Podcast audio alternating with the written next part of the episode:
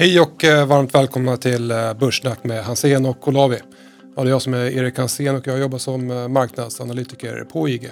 Och jag heter Jonas Olavi och är allokeringschef och fondförvaltare på Alpcot och dessutom stolt styrelseledamot i Traction och i Kungsleden. Mm, hur har veckan varit? Det har varit eh, bra, men jag tycker det har varit hög volatilitet eh, i min portfölj i alla fall. Så att jag håller på och funderar vilken viktning jag ska ha i portföljen. Jag kommer komma in lite grann på det här mm. lite senare. Spännande, mycket som händer på marknaden. Uh, och vi har då kommit till avsnitt 119. Vi spelar in torsdagen den 25 mars. Börssnack är en podd från uh, tradingmäklaren IG. Jag kan nämna att i veckan så körde min kollega Erik Lindén ett webbinar med, med tradern Micrit. Där han berättar lite grann om hur han analyserar och hur han handlar. Så det tycker jag man ska titta in på nu i efterhand. Mm. Finns uppladdat på, på vår YouTube-kanal. Jag kan också nämna att i, imorgon fredag då, så kommer jag hålla ett webbinar för våra kunder. Så det kan man gå in och anmäla sig till. Det finns länkar i, i poddbeskrivningen.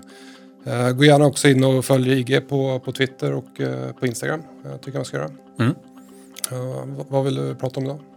Ja, marknadsläget framför allt. Och sen var det ju så att Volvo vinstvarnade. Det var lite prekärt läge när man precis har hystat hem bonusarna och man ser inte framför sig att man behöver halvledare och behöver stänga ner produktionslinan en period. Vad kan det få för fler implikationer? Vi tar och spanar in ehm, på ett land långt, långt bort, eh, Kina, som relateras då till emerging markets. Och så kommer jag som sagt beskriva lite grann hur jag har tänkt kring ehm, min globalfond. Men ehm, det slutar inte där utan vi har ju med oss en otroligt spännande gäst idag. Mm, det är Carl eh, Stener från eh, SEB, ja. kvantanalytiker. Vi har haft hans eh, eminenta kollegor Karl Hammer eh, i podden tidigare, även eh, Johan Javeus. Karl sitter verkligen i, i marknaden och studerar pips. Mm. Så superkul att han är med oss idag. Varmt välkommen till Börssnack. Ja, tackar, tackar. Kul att du är här. Jag tänkte börja med lite fem snabba frågor. Ja. är kvantitativ analys en konstform eller en vetenskap? Jag skulle ju säga att det är en kombination utav de båda. Eh, tar du bara en av dem då står du på ett ben. Du behöver båda för att kunna springa. Mm. På en skala 1 till 10, hur eh, stort är intresset för maskininlärning och AI bland eh, institutionella kunder? Ja, jag skulle säga att det, det, landar väl på en sjua, men det är ju på uppgång helt, eh, helt klart. Och ser man i, i industrin som helhet, även liksom bankerna själva, så ser vi ett helt annat fokus på det nu internt mot hur det varit tidigare. Så mm. det, det, är på väg uppåt. Mm. Om man då låter oss anta att eh, AI kommer bli en, ett väldigt stort område inom eh, finans och investeringar. Vilka skulle du säga är de största utmaningarna just kring AI och investeringar? Jag skulle säga att största utmaningen är att man får inte ha en övertro på datan som finns eh, bakåt. Eh, vi, tittar ändå på samhällsfenomen, det är inte som i, naturvetenskapen att, att, när vi väl har hittat något så är det alltid så. Utan saker och ting ändrar sig och många av de där teknikerna då vet vi inte riktigt vad variablerna och datan som kommer in i det är. Jag tror där ligger utmaningen. Vi kan göra väldigt mycket avancerat men det är lite svårt att veta exakt vad vi har gjort när vi använder de där metoderna. Mest intressanta dataserier för tillfället? Ja, vad det gäller valuta så är det, efter att jag funderat lite någon sekund, så är det helt klart tioåringen, den amerikanska tioåringen. Det är det fokus just nu. Mm. Mm. Skulle du säga att du är en uh, jämviktspendlare eller en trendföljare? Ah, jag är absolut inte konsensus utan jag går mot strömmen. Så det, det, är min reversion där för min del. Ja. Då kör vi. Då kör vi.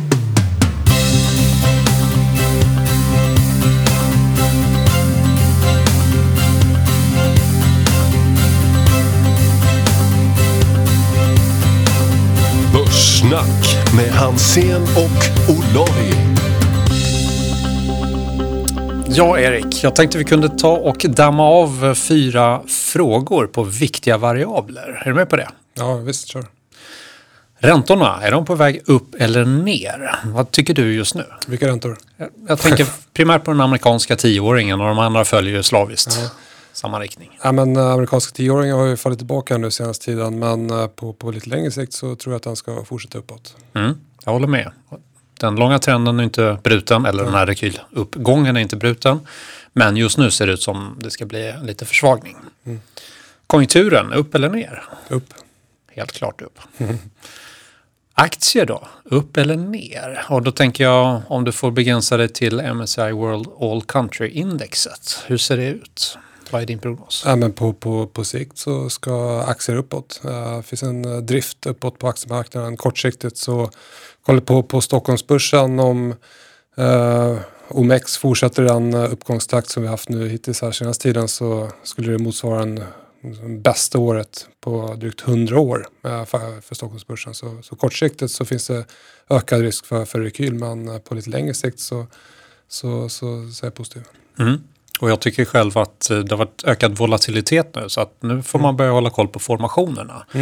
Och om man tittar på MSCI World och flera andra index så skulle det kunna vara toppformationer i den här uppgångsrörelsen. Så att lite fokus på det och eh, om man tittar på just världsindex så kan jag börja antyda en, en huvudskuldra. Och eh, Emer- Emerging Markets Index har brutit eh, trenden Ja. från marsbotten. Precis. Eh, många eh, större techbolag i USA eh, börjar röra sig sidledes inom konsolideringar. Mm. För tidigt att säga nu idag då, om de kommer bryta ner eller uppåt. Men bryter de neråt så är det stora svaghetssignaler för, för marknaden som helhet. Mm. Dollarn då? Vad tror du? Upp eller ner? Upp. Upp. Ja, nej, men det går betydligt mycket bättre för USA med vaccinutrullningen och visar en relativ styrka när det kommer till konjunkturåterhämtningen. Mm.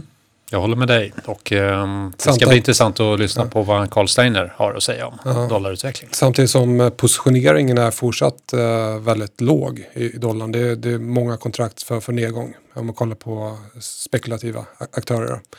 Eh, så det skulle eh, innebära att det finns mer utrymme på uppsidan eh, när de här aktörerna ska vända sina positioner och eh, istället då ligga positionerade för en uppgång istället för nedgång. När vi nu är mm, överens om mm, de här olika faktorerna, vad ska vi då prata om? Ja, det var inte roligt kanske för dynamiken. Eh, Men eh, ja, eh, Volvo kom med vinstvarningar i veckan. Eh, Hur känner du där? Det var ju så att de behöver ju stänga sin produktion för att de får inte tag på halvledare helt enkelt. Och det kan man ju fundera på om det var så bra planerat att man inte har förstått att mm, det har varit andra efterfrågekrafter som har liksom bytt mm, helt enkelt. Och mycket är spel, mycket är att vi har stannat hemma och det är andra efterfrågevariabler som har styrt för halvledarna och då har såna biltillverkarna och fordonstillverkarna halkat ner lite grann på skalan för att de var ju ganska snabba med att dra ner produktion och ta det försiktigt.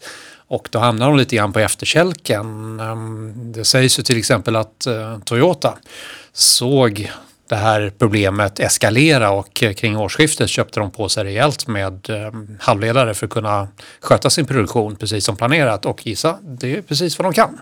Så man kan ju fundera lite grann hur det här kunde hända och eh, det tvingar ju ut Volvo på spotmarknaden. Därför är det klart att många har kanske köpt lite extra när de har sett det här, precis som Toyota gjorde. Kan de kanske sälja lite dyrt på spotmarknaden. Och så får vi se om, när det kommer igång. Men två till fyra veckor beroende på vilken produktionslina säger ju Volvo att de behöver stänga ner då. Och det slår ju naturligtvis momentant på vinsten för kvartalet. Men man ska också komma ihåg att de långsiktiga drivkrafterna inte har ändrats utan vi kommer behöva köra lastbilar för att transportera all gods som vi kommer köpa med våra uppdämda sparpengar världen över. Så att eh, det är väl snarare köpläge än säljläge i en sån. Jag menar, a- Aktien har ju verkligen eh, den har ju rekylerat tillbaka. Men det är inom ramen för den här positiva trenden. Så att, eh, det är, tekniskt är ingenting som har brutits. Utan den har kommit tillbaka till trendgolvet där. Men rent allmänt kring just eh, komponentsbristen. Vi, vi ser också rusande fraktpriser. Eh, råvaror har eh, stigit väldigt kraftigt. Även om de har kommit tillbaka lite grann de senaste veckorna. Men jag tänker att det här är inf- inflationsdrivande. Eh, Företag kommer ju kompensera sig med att hö- höja priserna. Och jag menar, när, när efterfrågan blir så oerhört mycket större än utbudet på marknaden så kommer ju klart prisen också st- stiga såklart. Eh, Så jag tänker att det här kan också vara en, eh, en, en faktor som bidrar till att man får en catch-up-effekt på, på, på inflationen. Mm. Eh, Det finns ju risk att den liksom tar fart kanske snabbare än vad centralbankerna har i sina prognoser. Att det gör att centralbankerna kanske behöver strama åt tidigare än vad marknaden har liksom, tänkt från början. Mm. Ja, det är ett hot naturligtvis. Och eh, frågan är om de inte bara ser igenom det här att det här är en tillfällig effekt av att vi öppnar upp ekonomierna. Sen mm. vet vi inte riktigt hur mycket eh, de här kvantitativa lättnaderna som eh, finanspolitiken då öser på med, hur mycket de kommer att hjälpa till i produktiva Eh, investeringar. För blir det inte produktiva investeringar då blir det ingen inflation heller. Och man måste ju också tänka på att mycket av eh, så säga, inflationskomponenten det är löner. Och tittar man runt om i världen så känns det inte som lönetrycket är speciellt eh, starkt just nu. Utan då kommer man ju istället säga att ja, men vi har mycket lediga resurser i fabrikerna. Det är svårt att ge dig en högre lön här så att eh, vänta dig inte för mycket då. Så, mm liksom, kan man inte få igång det så blir det bara tillfälliga effekter. Att eh, liksom, ja, en komponentbrist till exempel gör att priset stiger. Det var som missväxt i, i gurka till exempel. Det är klart att priset på gurka stiger då. Så. Och då blir det ju tillfälligt och det ser ju centralbankerna igenom. Och det som kom ut senast från Fed, Fed har ju en väldigt intensiv vecka med 20-30 olika uttalanden här så, så tycker inte de att det är något problem utan de ser det som tillfälligt. De är inte oroliga för att inflationen ska skjuta över målet heller vilket gör att liksom, hotet om den här åtstramningen ligger nog förbi årsskiftet mm. åtminstone. Ja, vi får hoppas att det blir så. Ja. Uh, och I veckan så kom det lite preliminära inköpschefsindex, bland annat från Europa. Uh, där ser man att uh, tillverkningsindustrin går på högvarv. Mm. även tjänstesektorn som har gått svagt går lite starkare. Mm. Och det ser man faktiskt att tjänstesektorn håller på att vända upp här nu. Ja. Mer resolut i, på alla marknader. Mm. Och det kommer den fortsätta göra tror jag. Mm.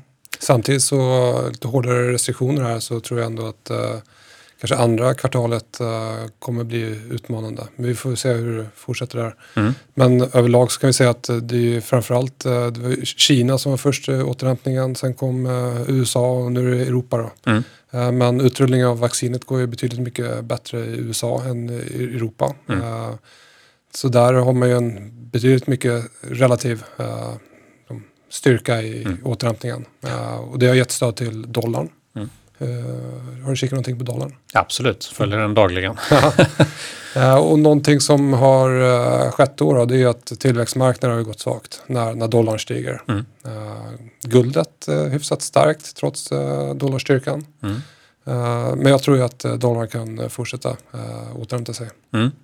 Det pågår ju en liten debatt nu bland eh, strateger. Är det läge att köpa Kina eller inte? Kina har ju fallit tillbaka ordentligt här under den här perioden och dragit med sig emerging markets. Och eh, frågan är om man ska vara så orolig för eh, det. Mycket av oron handlar ju om att de kommer förmodligen vara först med att strama åt. Och så är det säkert. För att om man tittar på det um, paket som man gjorde i samband med corona så uppgick det till 1,5 procent av BNP jämfört med USA som ligger på 30 procent eller någonting sånt där mm. abnormt mycket då. Um, så att de har ju dels resurser kvar och sen så har ju räntorna kommit upp i uh, Kina. Och där ligger ju tioåringen på 3,5 procent och det skapar ju um, i sig en åtstramande effekt. Samtidigt som man också räknar med att privatkonsumtionen kommer att dra igång ordentligt och det är ju en bärande komponent i den kinesiska ekonomin. Um, om man tittar på PMI så är det ju services man ska titta på, inte manufacturing i just Kina. Därför att um, services är mycket, mycket viktigare. Då. Ja, de har ju ställt om från en industriekonomi till en konsumtionsdriven ekonomi. Ja, precis. Och um, jag har sett siffror på 10-12% årlig eh, konsumtionsökning. Och det är klart att det kommer ju gynna eh, ekonomin.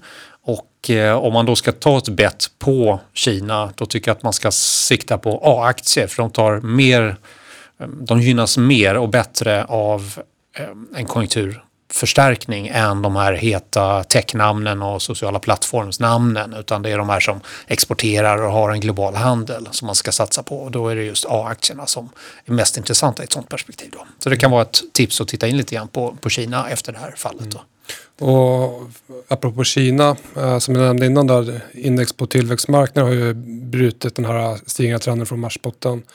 När man pratar om tillväxtmarknaden så brukar de flesta tänka på råvaror. Och så var det ju förr. Men nu är det väldigt mycket tech eh, inom eh, tillväxtmarknadens index. Mm. på index från uh, iShares. Uh, där är Kina, det är uh, Taiwan och det är uh, Sydkorea som väger väldigt tungt. Och det finns väldigt mycket halvledarbolag i Taiwan och Sydkorea. Mm. Så det, det, är någonting att, att, att, tänka på. Det är nya svarta guldet som jag sagt, halvledare. ja, precis. Men äh, den här rotationen och volatiliteten, för den har ändå varit ganska hög tycker jag. Ja, verkligen. Och framförallt på techsidan och eh, i mitt fall så blir det ju mm, halvledarbolag som får mycket stryk. De går upp bättre än marknaden när marknaden är stark. Men de faller också mer än marknaden så att jag har en väldigt hög volatilitet i just den svansen. Så då har jag gjort lite förändringar i portföljen för att försöka minska risken. Och då har jag plockat in eh, lite mer medicintekniska bolag i Danaher som är ungefär som ett getinge, skulle man kunna säga. Och det här är ett bolag som växer på bra och som eh, analytikerna gillar väldigt mycket. De eh, håller på med life science, eh, diagnostik eh, och eh, ja, miljö. De är mycket inne på vattenrening och annat hållit på väldigt länge då. Men tänk det ungefär som ett, ett getinge då. Eh, vinsten upp 20 procent i år till exempel. Så det här är ett bolag som taktar på. Jag nämner bara lite kort och så lägger jag ut det här på Twitter. Andra bolaget eh, är Abbott eh, Laboratories som jag har plockat in och de har sin verksamhet uppdelad i fyra olika delar. Läkemedelsprodukter, diagnostikprodukter, näringsprodukter och eh, vaskulära produkter. Så det här är lite djupare in på, på människan än eh, Danaher som är mer ut, av ett utrustningsbolag. Då. Det är också ett bolag som marknaden gillar och titta in på den grafen och eh, ta en femårsgraf eh, ska du se ett intressant fenomen. Otroligt smal stigande trendkanal för det här bolaget. Låg volatil upptrend. Uh. Exakt, och sådana vill man gärna ha. Så låg volatilitet men så hög lutningskoefficient som möjligt. Då. Och sen har jag hittat ett bolag inom techsektorn som jag upplever inte har så hög risk. Det är inte ett halvledarbolag utan mer ett eh, teknikbolag. De heter Corvo. De börjar det här Corvo med ett Q. Q-O-R-V-O och de ehm, är enormt stora på radio radiofrekvenslösningar, produkter till det då. Och det här är mobiltelefoner till exempel. De har hjälpt till att landa den där eh, lilla buggen på, på Mars till exempel. De har haft delar i då. Så att deras produkter finns i en och en halv miljard mobiltelefoner, 9 miljarder BAV-filters som står för Bulk Acoustic Wave. Jag är nationalekonom så jag går inte djupare in på det här nu då. jag förstår att det är väldigt hög efterfrågan på det. Och det här är också ett intressant bolag. Ligger och småkonsoliderar just nu. Det kommer chart på Twitter. Och sen hittar jag ett riktigt gammalt bolag som du inte kan tro att jag ens har kunnat leta upp. Old Dominion Freight Line. Och det här är ett transportbolag, ett amerikanskt bolag som kör framförallt lastbilstransporter runt omkring i USA. Mindre lastbilar och kortare avstånd. Eh, och ett av de stora och eh, har ju eh, verksamhet över i princip hela, hela USA. Ehm, tjänar bra med pengar och eh, tänker jag ett bolag som verkligen gynnas av de marknadstrender som vi ser i USA där mm. man ligger före i vaccinationsutrullningen och eh, där vi också har ett enormt stimulanspaket. Det är klart att det kommer rulla mycket lastbilar och det kan man ju också då ta en bakåtloop och tänka vad kommer hända med Volvo? Ja, förmodligen så blir det ju så att de måste ju jobba på ännu hårdare om de har stängt ner produktionen i två till fyra veckor för att komma ikapp den efterfrågan som ändå ligger där så det kan bli en catch-up-effekt. Men eh, jag plockar in det där och då sänker jag risken totalt sett. Och så gjorde jag en liten förändring också på min, eh, bland mina finansbolag. Jag bytte ut Nordnet och så plockade in EQT istället. EQT är lite dyrare men samtidigt så växer ju de väldigt snabbt här med alla nya fonder som de har och jag brukar skämtsamt säga att på EQT så jobbar alla för att aktiekursen ska gå upp, kanske i större utsträckning än på något annat bolag. För det ligger i generna när man eh, kommer in på EQT att det här ska ju naturligtvis vara för aktieägarnas bästa. Så mm. det blev det bytet där. Trevligt, trevligt. Uh, ja, det är ungefär uh, exakt uh, ett år sedan som uh, börsen bottnade. Mm. USA-börsen bottnade 23 mars. OMX var faktiskt före. bottnade 16 mars. OMX som är mer cykliskt brukar faktiskt vända tidigare. Mm. Men, men sen är det USA såklart som sätter trenden för marknaden. Men kommer du ihåg vad du kände för ett år sedan? Illamående. ja, men det var väl så här att eh, man inte riktigt förstod var botten skulle hamna. Mm. Men samtidigt så var ju det här inte något allvarligt som krig, utan det var någonting vi bestämde oss för att stänga ner ekonomierna. Och då kan vi ju tänka att ja, men då kan vi bestämma när vi ska öppna upp dem igen. Så, och då finns ju all, allting kvar. Eh, då gäller det bara att försöka härbärgera folk så att de kunde vara hemma, bolagen kunde stänga ner, minska produktion och se till att folk eh, fick lön eller stöd under den här tiden och att bolag inte gick um, huller om buller i konkurs då. Mm. Så det tycker jag att vi tidigt pratade om att uh, liksom, möjligheterna finns där. Vi vet ju inte när nedstängningarna slutar och, och liksom, hur allvarligt det här viruset är för man visste inte precis i, i botten där eh, liksom, hur dödligt det var och så, utan det är ju sånt som vi har lärt oss lite grann eftersom. Då. Mm. Jag kommer ihåg eh, Alexander Bard var här eh, och var väldigt eh, positiv till börsen. Mm. eh, och jag kommer också ihåg att eh, det var ju nästan lite så här politiskt inkorrekt att vara positiv till börsen samtidigt som vi stängde ner samhällen och mm. vi såg en så stor kris i, i ekonomin. Då. Jag kände också, vill jag minnas, eh, stor osäkerhet kring mina modeller eh, som jag använde. Men de här modellerna de eh, pekar ju på, på köp där, i början på april. Jag vände min modell till positiv, jag tror det var i 7 april där. Och det, mm. det, det känns jättetufft. Mm. Man tänkte att ja, det kanske är annorlunda den här gången. Så jag mm. kanske ska skrota de här modellerna. Men i efterhand så är jag glad att jag stod fast vid mina modeller och följde den eh, strategin som jag satt upp då. Mm. Eh, men det är inte alltid enkelt. Så är det ju absolut och min momentummodell den kraschar ju också i ett sånt här scenario mm. därför att då underträffar ju helt plötsligt alla bolagen mm. eh, marknadsförväntningar och sen så vänder det på kuttingen när det är catch-up-effekt och då överträffar de hela tiden så att du får en, slår ut momentumfaktorn i nedgång och sen så maxas den i uppgång så då har du heller ingen nytta av den. För alla ser ju bra ut. Mm. Men det gäller att vara lite långsiktigare där och försöka ändå köpa bolag som eh, liksom levererar avkastning år efter år som har robusta affärsmodeller och, och det finns det ju oerhört många bolag att välja bland där. Verkligen. Vad säger du, ska vi bjuda in eh, Karl? Det gör vi.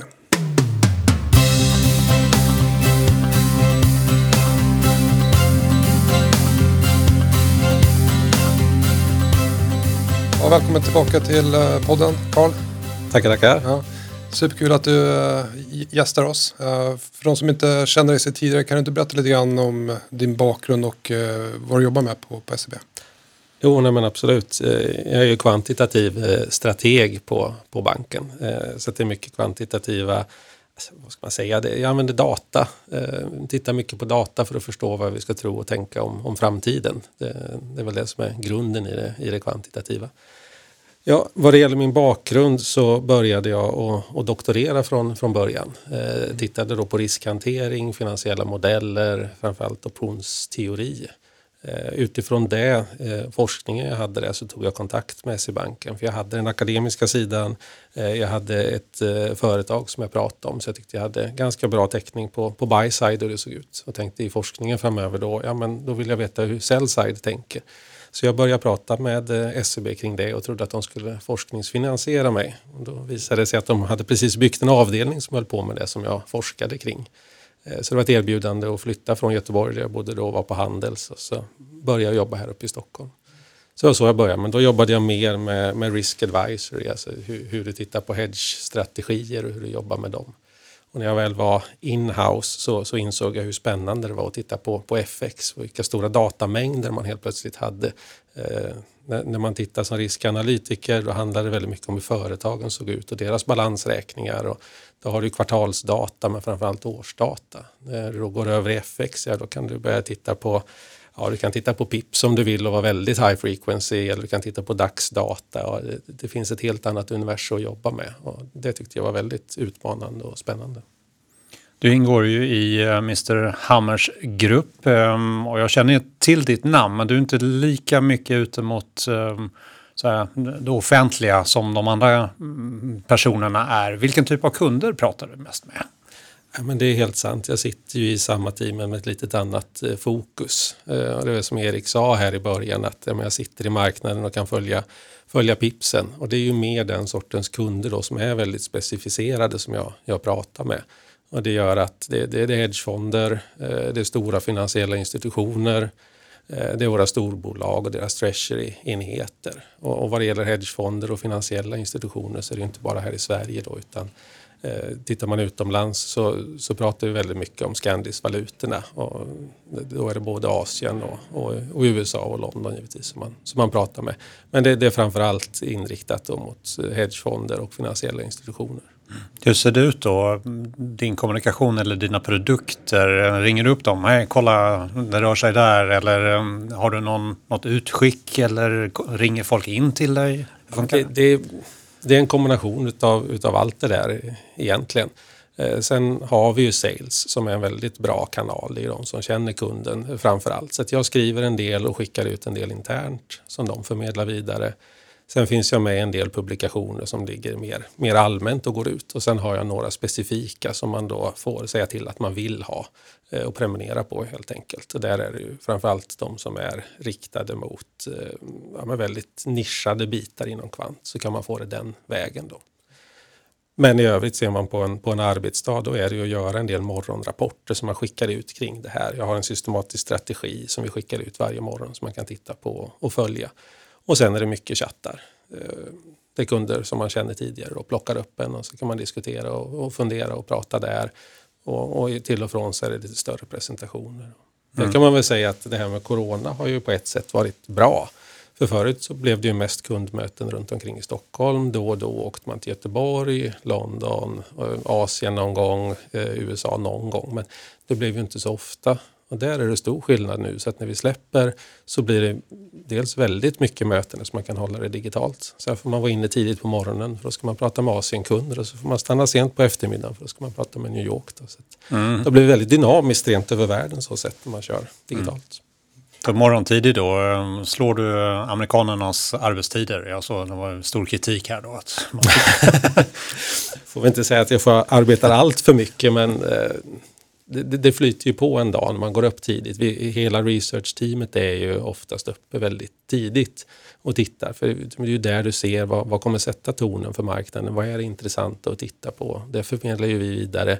Dels internt till internkunder som sales och trading och, och även då till, till, andra kunder. Så man tenderar ju till att börja tidigt. Vilken tid du går upp på morgonen? Ja, det är ju lite olika, men ska man göra rapport så som i morse så, så får man väl gå upp någonstans mellan fyra och halv fem och, och sätta igång. Men så är det väl inte varje dag. Men det är väl sällan du är uppe efter sex i alla fall. Mm. Och eh, hur skulle du säga att intresset för kvantitativa strategier och systematiska modeller, hur har det förändrats de senaste åren? Har det blivit mer och mer eh, eh populärt? Får du mer och mer traction från, från, från de du snackar med? Jo, jag har hållit på med det här ett tag och det, det pendlar väl till och från. Men jag tycker att de Sen de senaste två åren och ännu mer senaste året så har det blivit eh, mer och mer.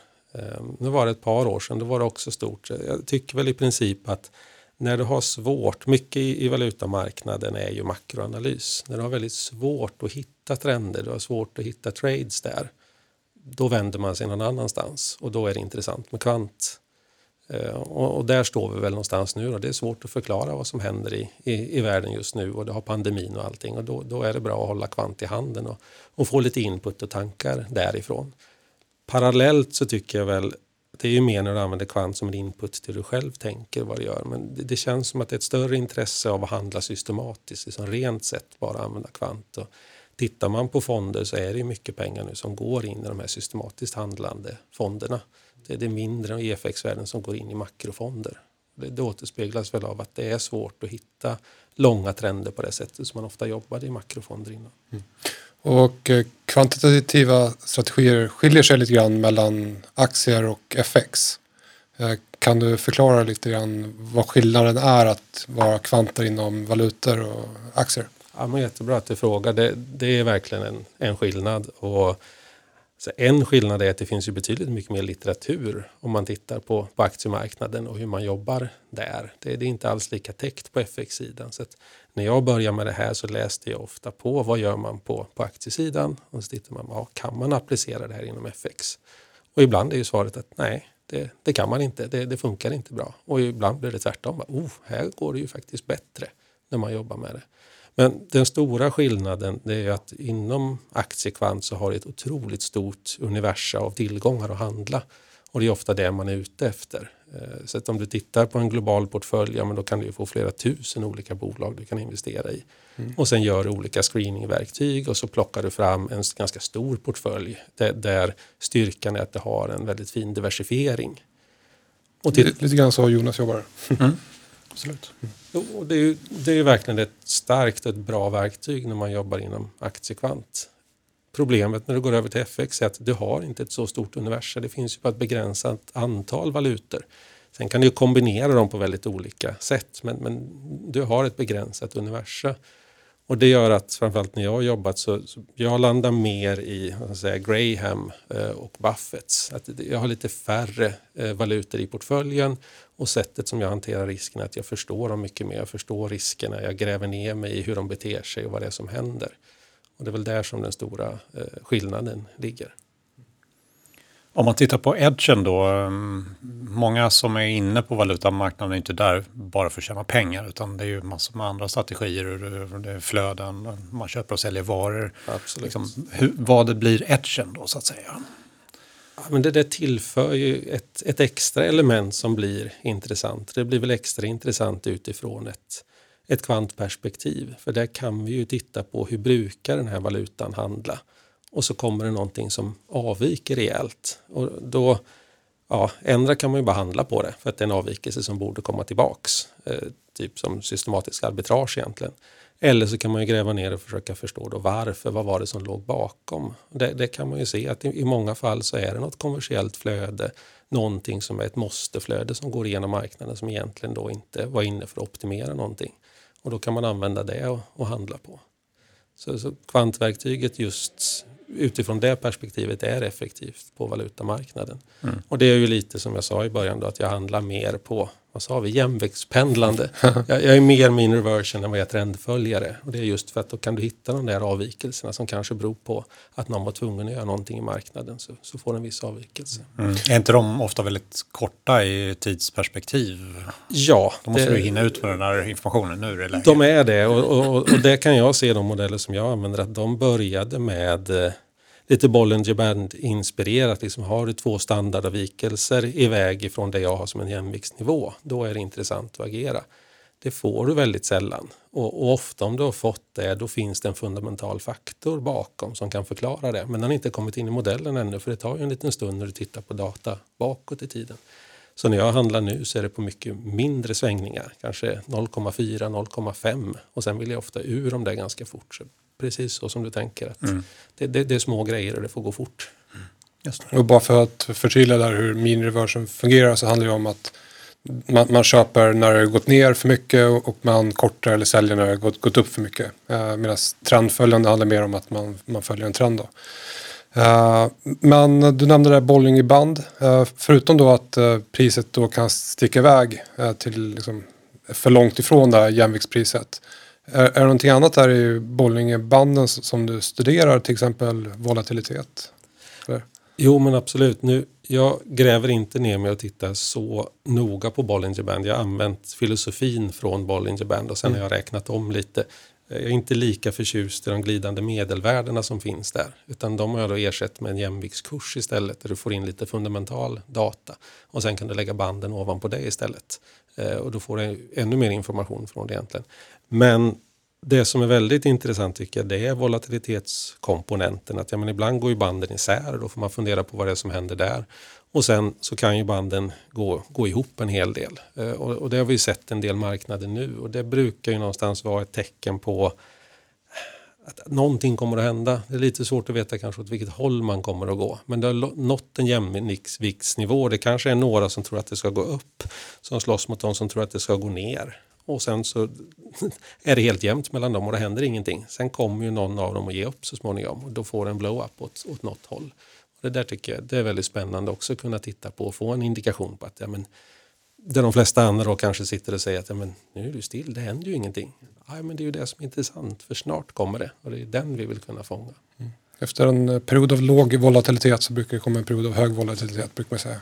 Ja, exakt. Um, om man tittar på dollarrörelsen nu som har varit ganska stor i valutatermer, kunde man se det skiftet att den skulle reverseras och börja stärkas? Hade det hunnit dra ihop sig? Var det det du såg? Eller? Nej, men vi ligger där nu. Okay. Så nu Ja. har det tajtat ihop. Och, och tittar man bakåt i tiderna så blev det en ganska stark rörelse då när den amerikanska tioåriga eh, räntan gick upp en hel del runt 26, 26 februari. Eh, och där fick dollarn en förstärkning, nu vet jag inte exakt hur många dagar, men säg 5, 6, 7, 8 dagar. Och sen har den ju legat still en period. Och nu kommer den där volatilitetsbanden neråt. Och frågan är vart det ska, ska ta vägen. Och här upplever jag med de kunder vi har pratat om att det är en genuin osäkerhet. Det är, det är flera stycken som tror att vi ska gå mot en starkare dollar. Mycket ifrån hög vaccinationstakt, eh, bättre tillväxt framöver.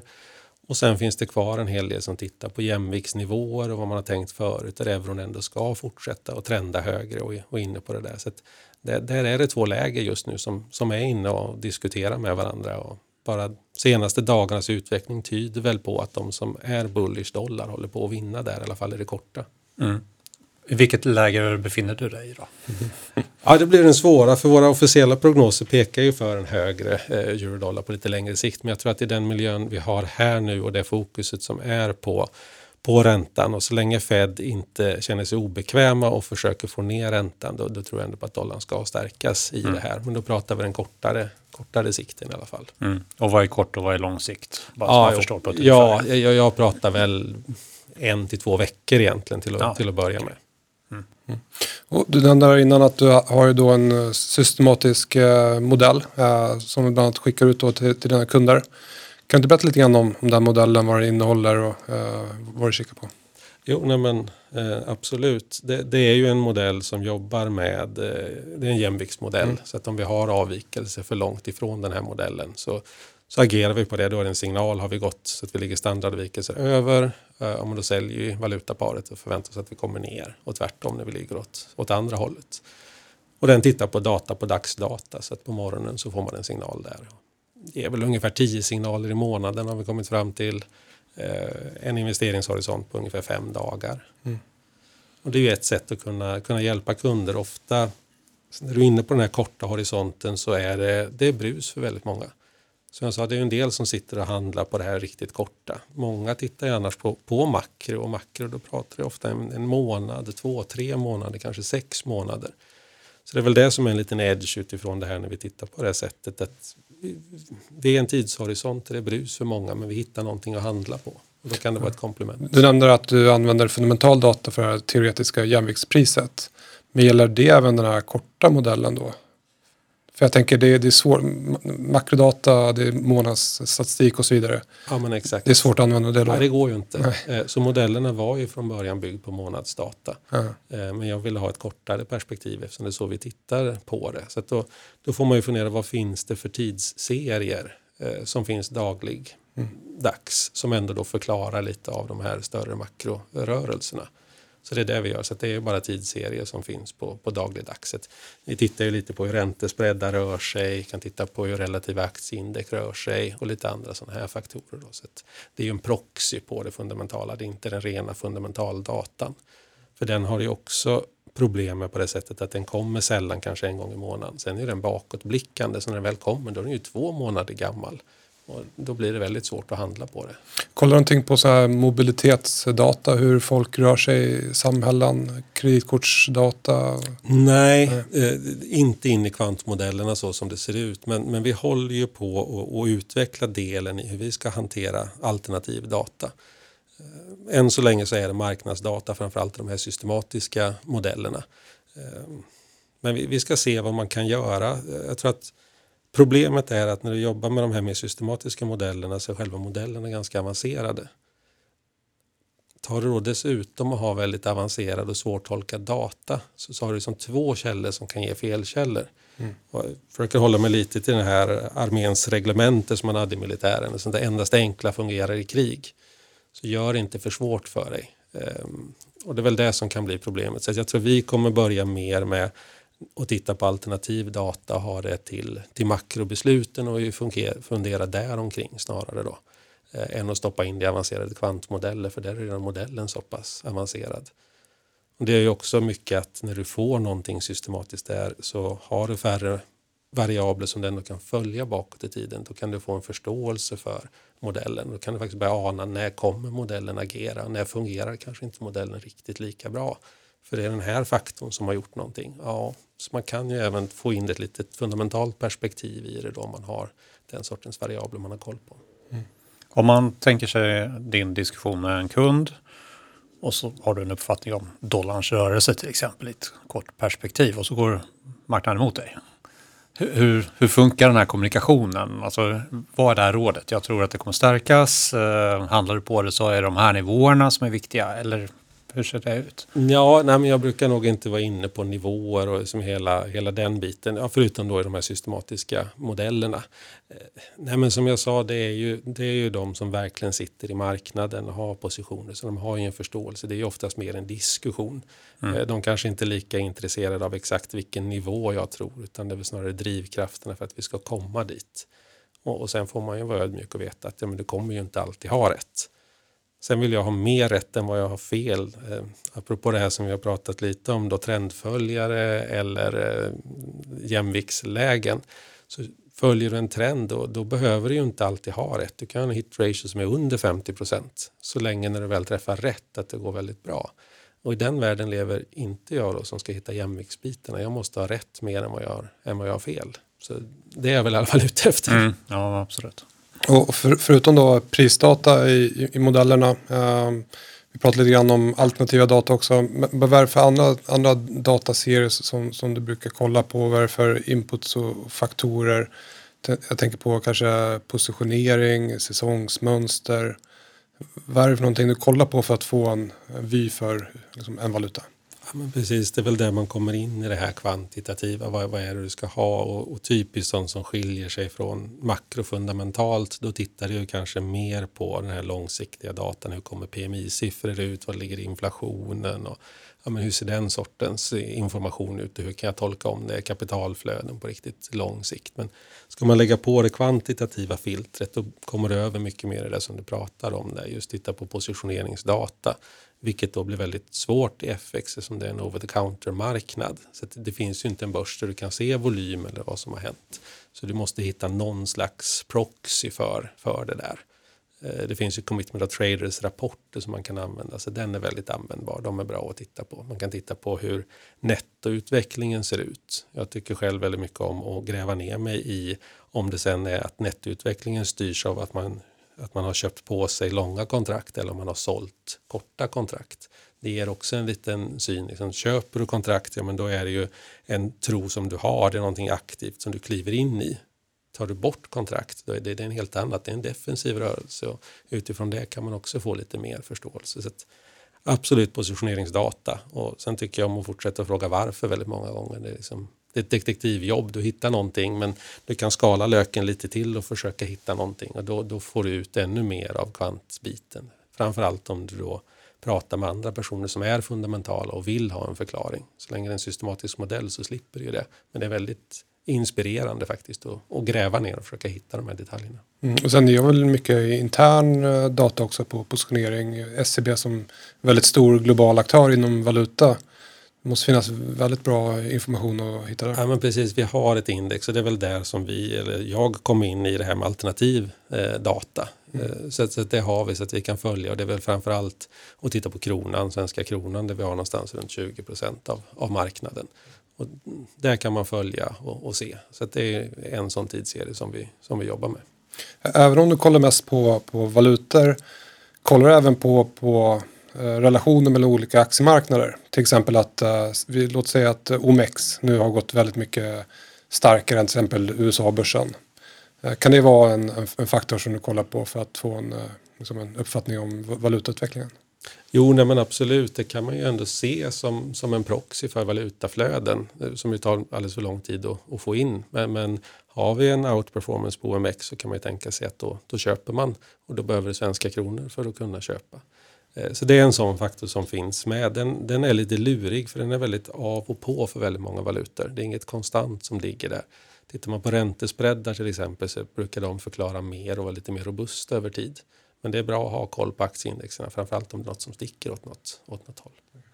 Om man tittar på utdelningssäsongen, för snart så kickar det igång ordentligt där. Vad får det för implikationer och varför är det så? Det är ju en jättespännande period vad det gäller svenska, svenska kronan och för mig som, som kvantare. För här har vi ju då typexemplet på när det är någonting som, in, som är kommersiella flöden, alltså flöden som inte då eh, jagar yield egentligen, utan det är någonting som man gör. Och ser man tillbaks så har det haft en stor inverkan på svenska kronan. Eh, tittar man, nu kommer ju utdelningen någonstans tredje veckan i mars till tredje veckan i, i maj och ser man på den perioden så har kronan tappat ungefär 2,2 procent mot euron. Ehm, och det om man tar de senaste tio åren med utdelningar ska man säga. För förra året hade vi inga utdelningar och det ser vi som en av förklaringarna till att kronan kunde stärkas så mycket som den gjorde under den perioden. Där då. Men tar man 2010 till 2019, ja, då har vi tappat så mycket som 2,2 procent. Det är dessutom så att om man tittar på de där tio åren så har eh, eurokronan gått upp alla de åren. Så det, det, är ett väldigt robust mönster som finns. Och varför blir det så? Ja, Enkelt förklarat. Enkelt förklarat. Det allra enklaste är att säga att vi har utdelningar så att det är det som gör det.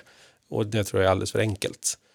Så vi har grävt lite mer i det och där kan man ju se att många av de där tio åren så hade vi en uppåttrend i Eurostock. Så det finns en trendkomponent i den. Rensar man för den så har man fortfarande kvar en väldigt stor del av uppgången.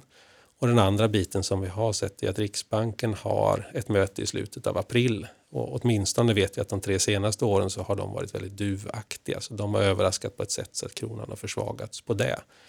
Vi har även tittat på den faktorn bakåt i tiden. Det ser ut så att den har inverkan, men den förklarar långt ifrån allting.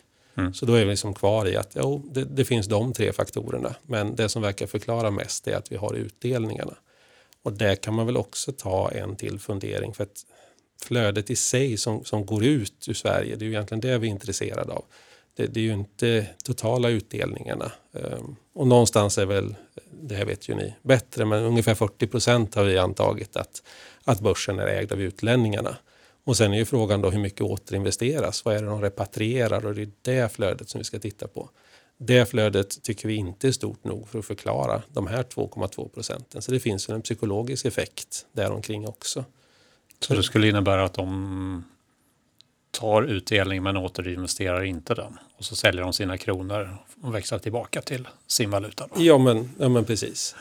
Eh, man kan ju tänka sig i år då när OMX har gått väldigt bra, om, om de ändå behöver, om de liksom är reglerade i vilka vikter de har mot olika länder och då skulle de ju behöva sälja av lite. Istället för att göra det så kan du vänta in utdelningen och så mm. tar du den vägen istället. Just det. Så det verkar ju som att det finns ett utflöde, men, men det finns väl mer till det än det. Och här är ju ett sånt exempel på när man kan gräva lite och vara detektiv och mm. inte bara vara nöjd med att kronan brukar tappa under perioden. Utan mm. ja, men varför? Vad är det som ligger bakom? Och då gör det enklare också att titta framåt. Vad säger vi i år? Och tittar vi i år så, så, tycker vi inte att vi har inte en uppåtgående trend i kronan eller uppåtgående trend i eurokronor längre. Så då får man nästan ta bort räntekomponenterna. Då förväntar vi oss inte att vi ska gå upp 2,2 procent. Vi tror inte att Riksbanken ska ha lika stor påverkan som de har haft förut. Det har vi inte sett sen, sen pandemin satte igång och egentligen sen, sen man gick upp till noll i, i ränta. Då påverkar inte Riksbanken lika mycket. De är ganska duvaktiga och det är svårt att överraska på den sidan. Så vi tror inte att det ska påverka riktigt lika mycket heller. Så det vi säger just nu är att ja, vi tror att eurokronor kommer att gå upp under den här perioden. Vi kommer bryta över en motståndsnivå på 10-20 som vi bara inte dag har varit över i år. Eh, men vi kommer inte gå så högt som vi har gjort tidigare. Så att vi siktar någonstans 10-30 skulle vi kunna tänka. Så beror det lite på lite andra faktorer. Men det är lite mer så vi bygger analysen. Vi har de här byggstenarna och kan man då se vad som har påverkat historiskt så kan man enklare i alla fall tänka sig vad som ska hända framöver. Mm. Mm. Just det. Eh, du nämnde innan att eh, du ser ett eh, stort liksom, växande intresse för machine learning och AI. På vilket sätt jobbar ni i er grupp med, med de här med det här ämnet, området? Ja, som jag nämnde innan där, och så allra först, det började med för flera år sedan egentligen, det var att titta på våra interna flöden och se vad vi kan, vad vi kan göra där. Ehm, så det är där vi har börjat och, och jobbar på. Men eh, vi har nyligen anställt ytterligare en på, på kvantsidan eh, för att kunna utveckla det här området mer och jobba på det. Så som vi, som vi står nu så det är ju väldigt mycket jobb bara att hålla igång de modeller som vi har, uppdatera, ha, ha diskussioner. Så, så är vi fler så finns det en helt annan möjlighet att kunna kliva åt sidan och utveckla och tänka till. Och det är precis det vi är, så att vi ska testa och se lite mer. Så tror jag som jag sa innan att första steget här, det handlar ju mer om vad vi kan utveckla för, för fundamentalanalysen, för makrosidan. Och så får man se sen på sikt och vad, vad kan man stoppa in och ha med i systematiska modeller och vad kan man tänka. Sen finns det ju en, en, en ny väg att, att, att jobba på för, för oss inom FX-sidan som, som vi jobbar mycket nu. Ja, men då är det rådgivande till kunder som sen handlar med oss. Vad det gäller det här området så, så kan man ju prata om att datan kan vara en liten alfakälla i sig. Och där finns det framförallt utländska hedgefonder som är intresserade av att men vi, vi, vi, vi handlar inte med er men vi, vi köper gärna den här signalen. Ehm, så det finns en helt nya sätt att, sätt att jobba på eller områden att kunna sälja på om man jobbar med, med det kvantitativa kring alternativ data. Och det är någonting som man får titta på och, och fundera på. Sen är det väldigt viktigt då, vad det är för data du använder. För det, en del av datan kan ju handla om sånt som kunder har gjort med oss. Och då, då är det väldigt noga med hur, hur det hanteras av banken och hur man går vidare. Så därför måste man, liksom, det är inte bara att vi hittar intressanta tidsserier. Man måste verkligen prata med compliance, man måste titta med Finansinspektionen och veta. Vi, vi har ju hårda regleringar på bankerna. Så det, det, man kan inte gå fort fram Mm. Du nämner också i de fem snabba frågorna att det är en kombination av eh, hantverk och eh, vetenskap.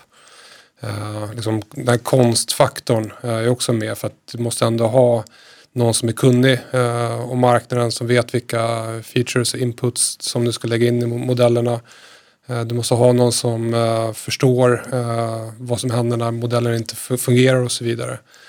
Jag skulle säga att det är väldigt, väldigt viktigt när det kommer till machine learning och AI. Just att du har en väldigt god förståelse för, för marknaden. Absolut. Ja, men det måste du ha när du, mm. när du stoppar in de här grejerna och därför blir det en intressant kombination för att jag tror att de som är bäst på att hantera datan Ja men det är ju nyutexaminerade. Det kanske inte är ekonomer ens. De kommer från KTH och från helt andra håll. Men, men om de bara får gräva ner sig i datan, då vet du inte riktigt vad som kommer att hända. Så jag tror det är väldigt viktigt att du ja, snudd på har en mentor som har suttit i marknaden, har någon som du, som du pratar med. Så, så, du vet mycket mer om vad det är för data du stoppar i. Och, ja, men det är även tidsserier. Vi hade någon sån här diskussion om du tittar på om du ska titta på carry i emerging markets-marknaden. Ja, vilken tidshorisont ska du använda? Jag brukar använda en månaders när jag tittar på G10 och det sa, nej, men det går inte att använda här i emerging markets för en månaders, ja, då var det flera olika saker som påverkar att du har inte ett jämviktspris där utan det är tre månader. Och du måste ju ha folk som har den kunskapen. För det är ju lite den här eh, garbage in, garbage out. Och då blir det väldigt viktigt om du inte dessutom vet exakt hur med, med de här nya modellerna så vet ju inte exakt hur datan masseras. Den kommer ju på det själv i, i viss mån de här maskinerna. Då är det ju väldigt viktigt vad det är för data du har fört in där.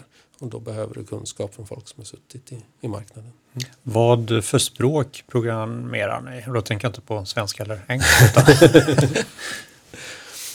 vi, i, I grund och botten som det är så ligger mycket, vi börjar i Excel. Eh, där är det lätt att tanka ner data, liksom få, få en överblick på datan. Och som ni nog har förstått när jag pratar så tycker jag ju att datan i sig är väldigt viktig. Och i många andra program så ligger datan gömd bakom och sen är det vad du gör med datan som du ser betydligt mer utav. Så vi börjar ofta i Excel och för att underlätta så, så kör vi en del VBA. Eh, sen har vi underliggande system, framförallt om det är mer marknadsdata så, som man kan tanka in ifrån. Då, men det är mer specifika, riktiga high frequency-program. Eh, sen har vi använt en del programmering tidigare i MATLAB, lagt över i R och, och nu håller vi på att emigrera, heter det kanske, lägga över det mesta in, in i Python.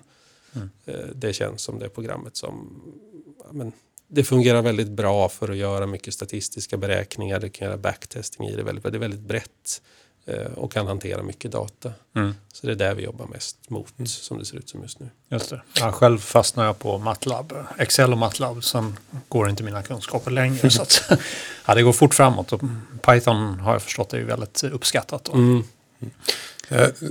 När du då kommunicerar med dina kunder och presenterar dina strategier och modeller, känner du också att du måste dra en, en story?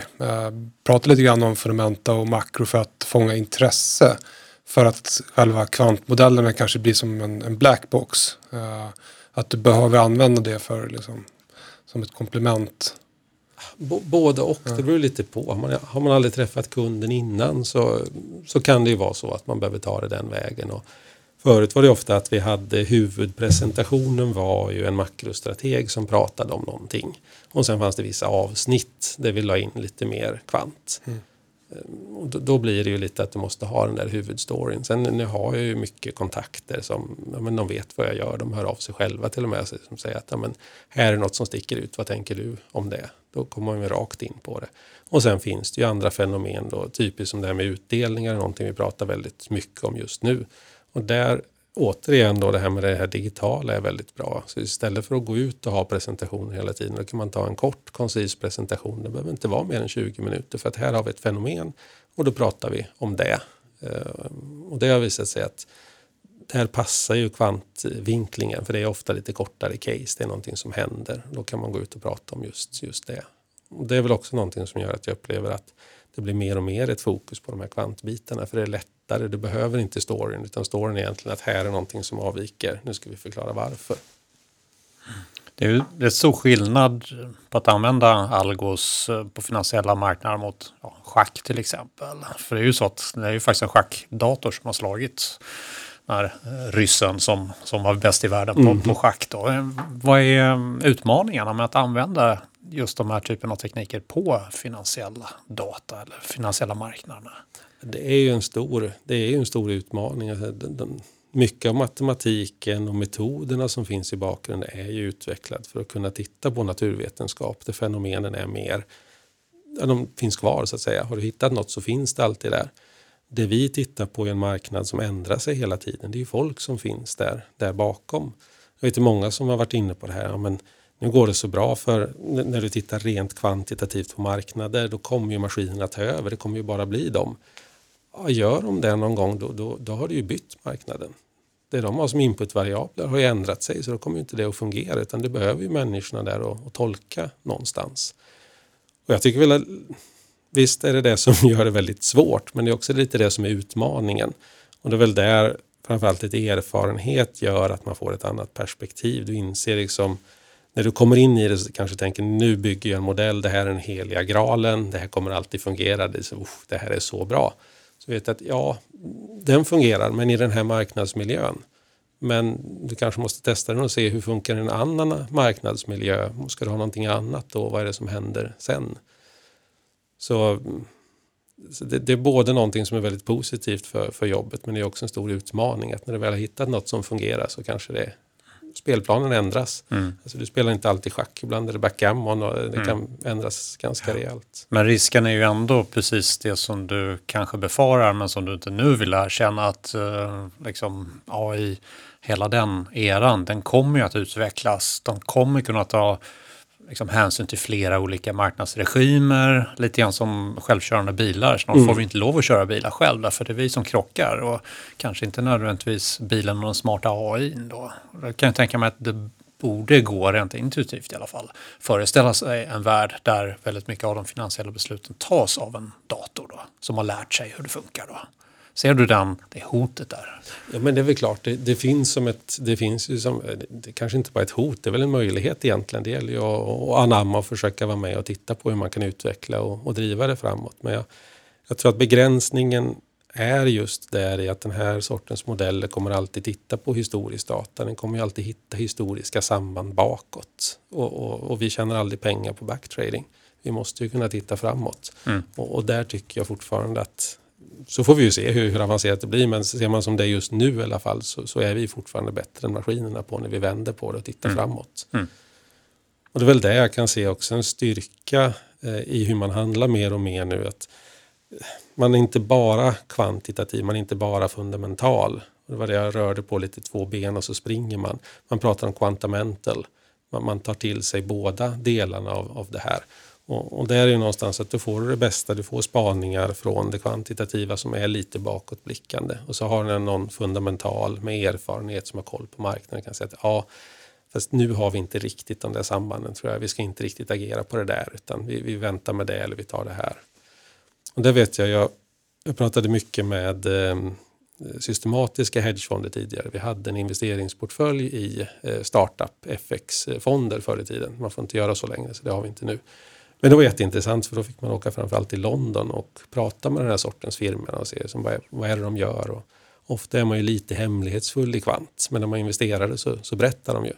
Men där hade en del av dem gått så pass långt så att när de körde high frequency eh, strategier då hade de någon med mer fundamental marknadskunskap. Och de satt och de höll i princip inne space på datorn. Och då handlade modellen. Och när de släppte space mm. så slutade de handla. Mm. det var för att ha någon som skulle ha koll. Äh, men nu är det någonting annat i marknaden. Nu, nu är inte det här optimalt att jobba på. Så det är lite spännande hur man kunde, kunde jobba. Det var väl, var det inte Pan Capital som så eh, indexterminerna i tyska DAX bara drar rakt upp i skyn. Då kommer de på att det sitter en kille på tangentbordet. Han sitter och köper. Så man kan använda mer än fingrarna tydligen. ja. Jag ska ta några avslutande frågor. Mm.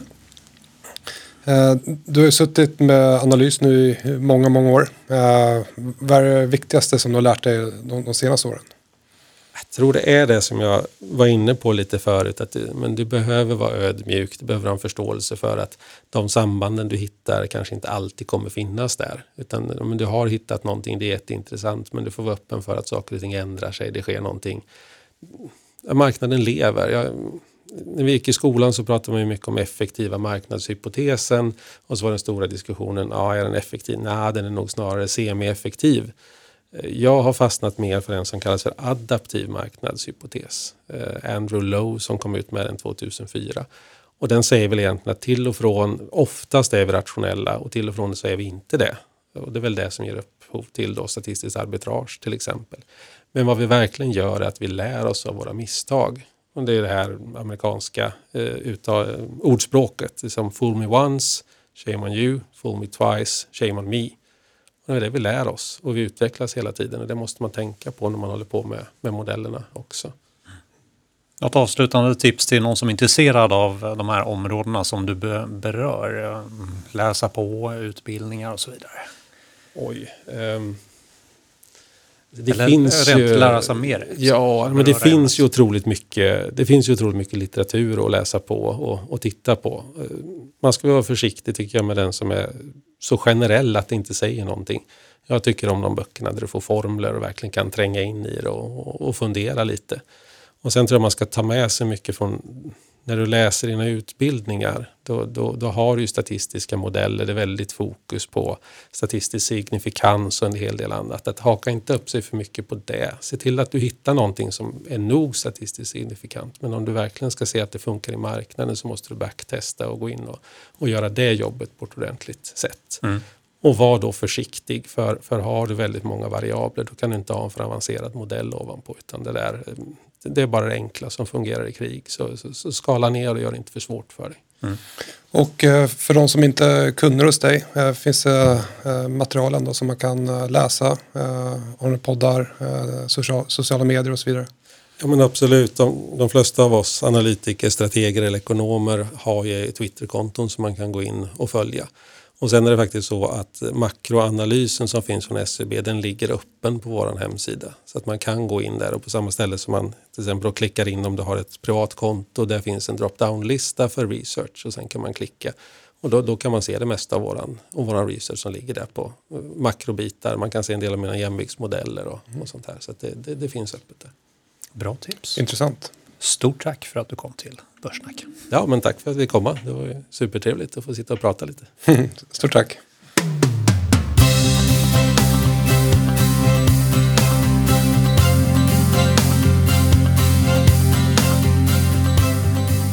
Okej Erik, hur ska vi sammanfatta dagens avsnitt? Uh, nej, men jag tycker att vi kanske var lite tråkigt väl överens. Uh, du ställde fyra frågor till mig. Det var mm. konjunkturen upp, uh, det var räntan upp på, på lite sikt. Sam, samma sak med maximarknaden. Mm. och dollarn var också uppåt där. Mm. så att, ja. Vi läser förmodligen samma information. Ser samma grafer. Ja. någonting mer från avsnittet som du vill plocka fram? Jag pratar lite grann om om um, förändringarna i min portfölj. Försöker balansera riskerna och inte bara ha um, snabbväxande och högt värderade tillväxtbolag. Det tycker jag inte har så många men det är hög volatilitet. När börsen går starkt och klarar min fond sig väldigt bra. Och när det går ner så får den mycket stryk så jag måste tänka på svansriskerna här då. Men eh, jag tyckte det var väldigt spännande också med, eh, med Carl som eh, gav en väldigt eh, annorlunda insikt i finansbranschen. Och det, är ju, det här är ju område som jag vet att du är väldigt intresserad av. Vad tog ja, du med dig av nej, men Det här var ju superintressant ska jag säga. Det här är ju världsklass. Vi sitter här och pratar med en kille som verkligen sitter i marknaden och, och som kommunicerar med, liksom, med hedgefonder och, och, de aktörer som verkligen sysslar med det här området. Och han själv har ju olika modeller och, och strategier och jobbar med det i väldigt många år. Så det var ju väldigt uh, intressant att höra hur, hur han ser på olika områden och vad han använder för, för modeller. Mm. Uh, han uh, använder sig av nå någonting som jag tyckte var intressant just när han pratar om jämviktspendling, mean reversion. Uh, de, de, flesta använder ett vanligt bowlingband, det är ett teoretiskt jämviktspris och så brukar man ha yttre band som är två standardavvikelser från det mittpriser. Han använder istället för ett uh, teoretiskt jämviktspris som ett medelvärde så tar han in olika makro och uh, fundamental data där. Sen kör han två standardavvikelser uh, från det där. Så han räknar fram ett teoretiskt värde helt enkelt? Precis. Ja. Precis, och sen kör han standardavvikelser. Mm. Uh, när det dragit iväg för mycket då, så, så agerar han. Mm. När det gått ner för, för långt så, så köper han och när det gått upp för mycket då, så, så säljer han. Mm. Uh, han pratar även om volatilitet. När volatiliteten brukar minska, det blir lägre och lägre uh, svängningar. Uh, tyckte han var väldigt intressant för det är ofta då det brukar hända någonting på marknaden. Mm. Och han sa ju också att det är precis det han ser i dollarn just nu, vilket precis. är intressant. Verkligen, verkligen. Uh, och gällande dollarn så trodde han att den skulle fortsätta stärkas uh, på lite kort sikt, några veckor. Uh, var inte riktigt SCBs uh, syn då, men hans egna syn var att dollarn skulle fortsätta uppåt. Mm. Någonting också tog med mig var att han pratade lite grann om just att om man använder avancerade modeller och avancerade data så blir det väldigt svårt ibland. Mm. Eh, då är det bättre att använda avancerade modeller och kanske lite enklare data. Eh, han pratar också om eh, utdelningssäsongen. Mm. Vad det innebar för svenska kronan. Mm. Den försvagas har gjort det de senaste tio åren men 2,5 procent eller vad Ja, 2,2 procent där med utdelningar. Mm. Och det tycker jag också var intressant när han pratar om säsongsmönstret. För det första så måste jag ju förstå vad det beror på. Veta varför. Men sen vill de ju blicka framåt. Kolla trenden. Mm. Okej, okay, hur ser trenden ut i det här priset? Uh, är det som till exempel för eh, eurodollarn att trenden är fallande? Ja, då kanske man ska agera på ett annat sätt. Mm. Är det så att trenden är stigande? Ja, då kanske man ska agera på ett annat sätt. Då. Så att de liksom lägger in ett trendfilter uh, mm. i säsongsmönstret. han pratade lite grann om machine learning och AI. vad tog du med dig där? Ja, att han hade en pragmatisk syn först och främst. Sen var han inte så mm, orolig för att maskinen skulle ta över utan han var fortfarande mm, ganska inställd på att människan måste vara där och han tyckte också att människan var den som ändå hade edgen mot eh, maskinerna. Men han förstod ju också att utvecklingen kommer att gå mot mer eh, machine learning. Och eh, gäller bara att inte uh, kollra bort sig där. Så att han, det tyckte jag var en nykter eh, observation då för en kille som sitter mitt i, mitt i den marknaden. Ja, men han ser inte det som ett hot utan det är en möjlighet. Mm. Uh, framförallt för honom som sitter i, i marknaden och jobbar med det här. Mm. Uh, och det är någonting som, som växer uh, extremt mycket, det här området med machine learning och AI. Uh, alla större aktörer sitter och modellerar och försöker hitta saker och ting. Någonting som han också sa som jag också håller med om såklart är att det är superviktigt att det blir en kombination mellan liksom, hantverk, konst och det vetenskapliga. Just eftersom marknaden hela tiden förändras. Eh, den är inte stationär som ett, eh, som ett spel, som schack eller annat. Där man kan eh, använda en algo som, som slår människan. Utan här gäller det verkligen att förstå marknaden. Veta vilka features och input du, du ska in i modellen. Förstå varför modellen slutar fungera och försöka anpassa den efter, efter marknaden. Sen hade han ju tyvärr inte något enkelt tips på hur man ehm, sätter sig in i det här utan han sa snarare på ett jobbigt sätt att det är bättre att man läser en lite tyngre bok än en lätt bok som kanske inte säger någonting. Och det håller jag med om. Så att eh, får hoppas att eh, vi kan få något eh, tips som vi sen kan lägga ut på Twitter från honom på någon boktitel som skulle kunna vara intressant att Precis, och han finns även på Twitter. Precis. Eh, Carl Steiner. Eh, Så in och följ honom och hans team. Mm, Eh, De har även publikationer på deras hemsida. just det. Eh, De har även podd, eh, Makropodden, Mm. som man ska lyssna på. Mm, absolut. Bra tips. Med de orden tycker jag vi rundar av dagens sändning. De bolag som nämns här eller fonder som nämns här är inga rekommendationer utan observationer. Ta hand om er och trevlig helg. Trevlig helg.